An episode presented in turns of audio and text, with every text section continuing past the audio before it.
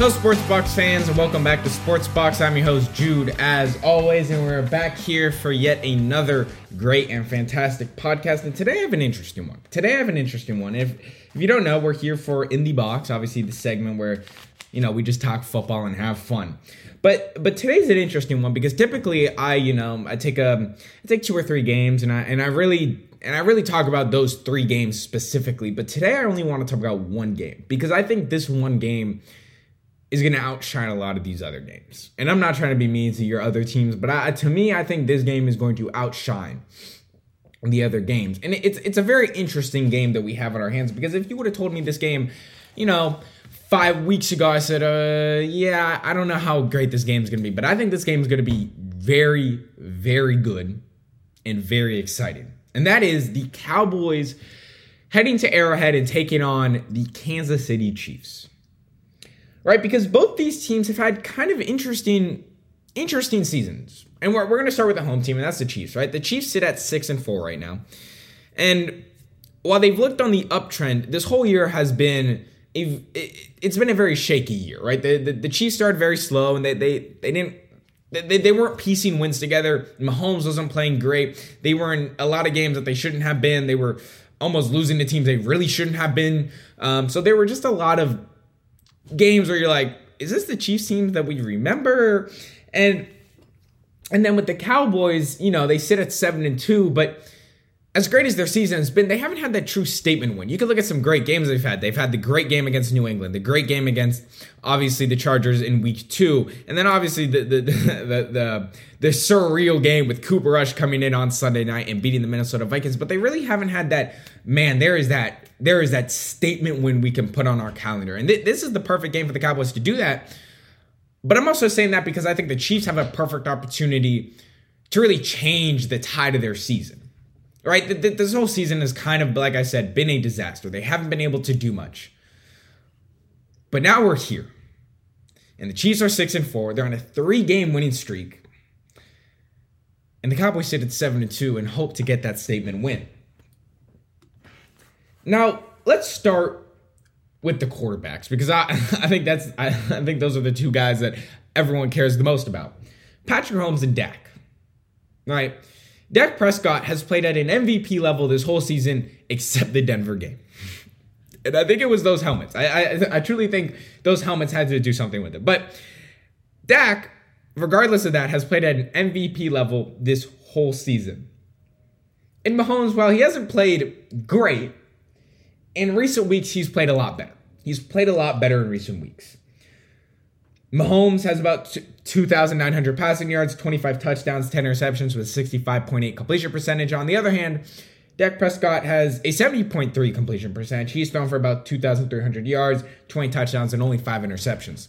So both, as you can see, have had very different type of seasons, right? Mahomes has thrown the ball a lot, but that's also lowered his completion percentage. He's also thrown a lot more interceptions. And then Dak, on the other hand, has been very efficient He's been very smart with who he's throwing to. He's been very smart just about his his whole game plan. He's been he's been the type of quarterback that the Cowboys paid that type of money for him to be the quarterback for the future. But like I mentioned, Mahomes in recent weeks has played very, very good. In fact, his last three games, on this three game winning streak, he's thrown for 847 yards, seven touchdowns, and only one interception. So he's he's definitely cleaned up the turnover problem. He's definitely been you know, more smart. And I, still think there's some of it that is like, yeah, okay, well, you look at those stats, but there have been some times where Mahomes has lucked out a little bit. There have been a few throws where it's like, you know, that that's a very risky throw. you should not be making those throws. And to me, it's because early in the season, Mahomes was just overcomplicating things for himself, right? Everyone had this idea that Mahomes make these makes these magical throws, and he's just able to, you know, just throw it with his left hand 50 yards and he's going to make the pass. And I think it almost got to his head where he's like, I have to do that. And so that's what was causing those early turnover problems where he was just slinging these slinging these balls where it's like you're throwing off your back foot and you know you're 20 yards you know and there's pressure in his face you're throwing off your back foot you're throwing with a sidearm and it gets intercepted and you wonder yeah well that that makes sense why it's intercepted now he's in these recent games, he hasn't overcomplicated, he's been smarter with his reads, and he's really just made the passes he should be making. And, and I, I think that's what Dak has done this whole season. He really hasn't he hasn't overcomplicated things. He's actually made things easier for himself, and obviously that's the fantastic job of you know Kellen Moore at the offensive coordinator helm. But the big story coming in this this game, and I think this is why it's such a huge game, is well, Amari Cooper is out. Now, before you come to me and say, "Oh, well, let's look at Amari Cooper's stats. Oh, he only has two games of 100 yards." Yeah, he only has two games of 100 yards. Okay, so then what's the big impact? Well, I'll tell you what the big impact is. Amari Cooper is the dude that gets so much attention that it makes it easier for his other teammates. Look, if you watch the games this season from the Dallas Cowboys, and it, it's hard to watch in the broadcast view, but if you watch the All 22 film or if you watch any other view, you can see that he gets double teamed every play. And it, I'm not saying it's like that Megatron photo where you know there's two cornerbacks right in front of him. That's that's not what I'm saying because you know I, I don't think Amari Cooper is at. I mean, Amari Cooper is fantastic, but a team would never do that unless it was like a Megatron. But they every time you see that you see some sort of safety is shadowing the corner that's guarding Amari Cooper, and every time he's going down for a route, there's always two guys around Amari Cooper. There's always two guys around that number 19. So that is what I mean. The type of impact that Amari Cooper has. Now, I'm not. I'm not taking anything away from you know Cedric Wilson, uh, CeeDee Lamb, obviously Michael Gallup. He's been in and out. He's he's been hurt this whole season, so it's been hard for really me to talk too much about Michael Gallup and his performance this year. But with C.D. Lamb, I'm not saying that oh, the, you know, C.D. Lamb is bad, and that the only reason that he's putting up these great stats is well, you know, Amari Cooper's getting you know all this attention. No, I I I think you know C.D. Lamb deserves that attention too, but it is going to be a bigger impact than people think. But at the same time, it's not. and you say, well, you just said it was, and now you're saying it wasn't. Well, it is because of the attention, and there's going to definitely be more attention put on CD, and um, it's and Michael Gallup's going to have to have you know himself a himself a game. But this is the great thing about the Cowboys is.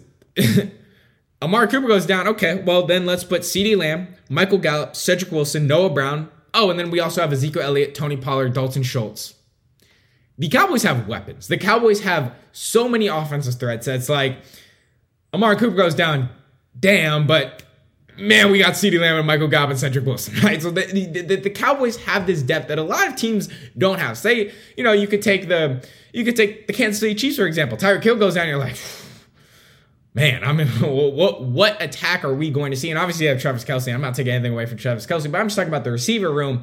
You know, you know, if, if Hill goes down, you're like, man, shoot, what what are we gonna do? But in the Cowboys, it's like, man, okay, next man up, right? Because you have guys like CD Lamb, you have guys like Michael Gallup that are able to fill in those roles. And obviously, you know, Michael Gallup isn't a Amari Cooper, but CD Lamb is hell. He's he's almost right there, and it, and it's crazy that he's only in his second year.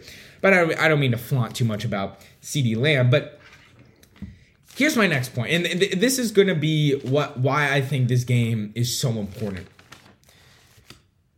the Chiefs have to win this game, right? And, and, and, they don't have to, but it would be a big change of the tide game for their season.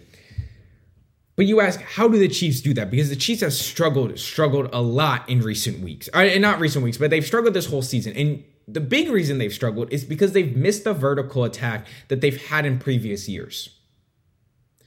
Look, and this is, and I'm not trying to take anything away from Kelce because I felt like I've maybe been bashing Kelce too much. Kelce is a hell of a tight end, and if not, he's one of the best in the business, if not the best.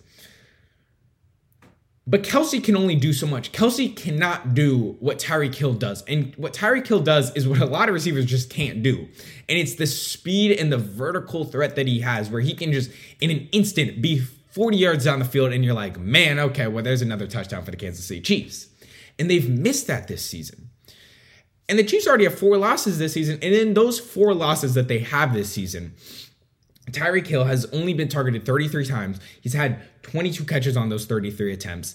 And he's only had 182 yards. And he's had zero touchdowns. Zero. In every single Chiefs loss this season, he has had zero touchdowns, which is huge. It's huge. For a guy like Tyreek Hill, who was supposed to be this this dude is like unstoppable. For him to have zero touchdowns in four in four in those four losses is huge, and it makes sense why they're not winning because they are missing that vertical attack. That is what the Chiefs' offense is built on. They want those huge chunk plays. That is what kills teams when they play the Chiefs, especially in the last two years. In those two Super Bowl runs, it was because they got those 40 yard, 50 yard, you know, big yard gains and teams couldn't do anything about it. and then you say, okay, well let's let's cover those 50 yards. Oh, let me throw a, a, a dink to Travis Kelce. He's going to go 25 yards. That is what is missing. It opens the field for so many more possibilities when Tyreek Hill is able to get those bigger, you know, those those larger gains of yards, 450, 460 yards. And, and I'm not saying I, I blame all Tyreek Hill on this. I mean, th- this is this is where I was talking about. Mahomes is overcomplicating the game for himself. He's not doing just what he has to do. He, he's he's making he's trying to make it look like a video game rather than him just you know beat in the pocket and make that pass that he should be making. So I'm not I'm not putting all the blame on Tyreek Hill, and I, and I think Tyreek Hill, besides those four games where he's been you know he's had a tough stretch. He's been playing good football, right? He are, he still has 855 yards and eight touchdowns on 75 receptions this year. So he's, he's played fantastic. But the Chiefs are going to need that tomorrow if they want to win. They're going to need that vertical attack because I'm telling you, the Cowboys, what we've seen this year is if you don't score points, they will. If you don't score points, they will eat you alive. They will smell the blood and they will eat you alive. And I, I to me, that's the biggest thing. You, if the Chiefs cannot score points. This can't be a 10 to 13 affair, right? This can't be where they played Green Bay a few weeks ago and they won 13 to 7 that's not this type of game. And obviously, you know, Green Bay, they had Jordan Love, so it was a little bit of a different game. Rodgers would have made it maybe a different game. It would have made it a different game, my bad. Not it would have maybe, but it, it, it would have made it a different game. But it can't be 13 to 7. The Cowboys aren't going to let you win if it's 13 to 7. They are going to, if you're only scoring 13 points, the Cowboys will score 30. And as and the crazy thing is we've seen how dynamic this offense is so that is what what really makes it a tough game for the Chiefs, right? Because this Chiefs defense has been bad, right? They, they rank bottom last in a lot of the statistical categories that are important for a defense, or at least the major ones. You know, passing yards, rushing yards. They rank bottom half, and uh, even I'd say bottom one fourth of every one of those categories.